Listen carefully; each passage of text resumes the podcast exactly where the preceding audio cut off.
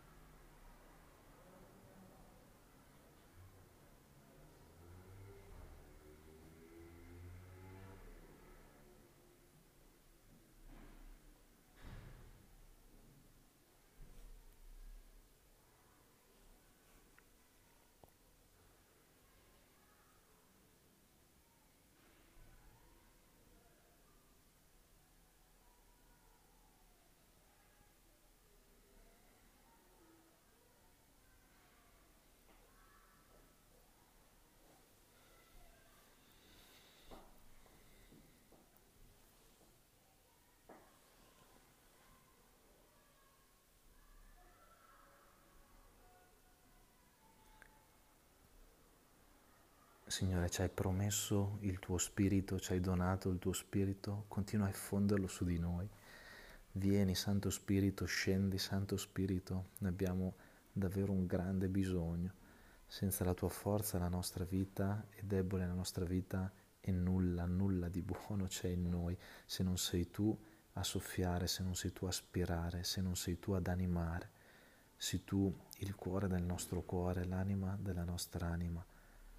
Vieni Santo Spirito, vieni nelle nostre ferite, vieni nelle nostre infedeltà, vieni nelle nostre debolezze, vieni nei nostri peccati e donaci ancora una volta la speranza, donaci ancora una volta la fede e l'amore di riconoscerci salvati, di sapere di poter camminare.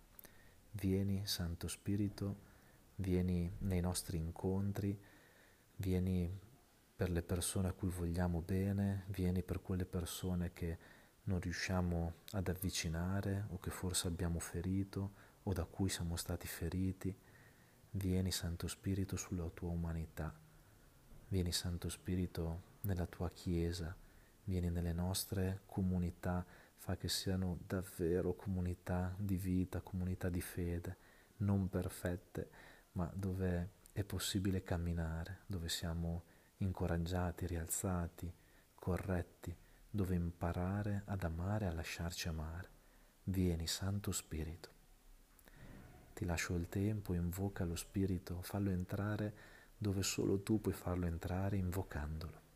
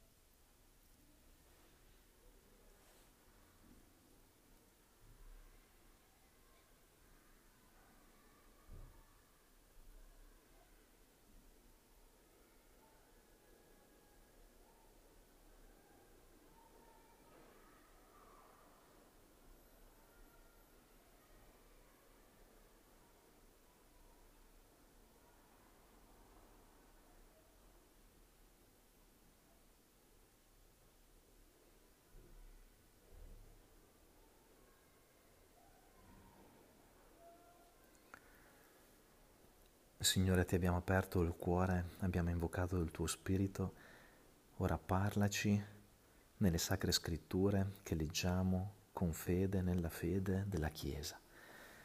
Siamo nel Vangelo di Luca, al capitolo 22, i versetti dal 31 al 34. Simone, Simone, ecco, Satana vi ha cercati per vagliarvi come il grano, ma io ho pregato per te perché la tua fede non venga meno, e tu una volta convertito conferma i tuoi fratelli.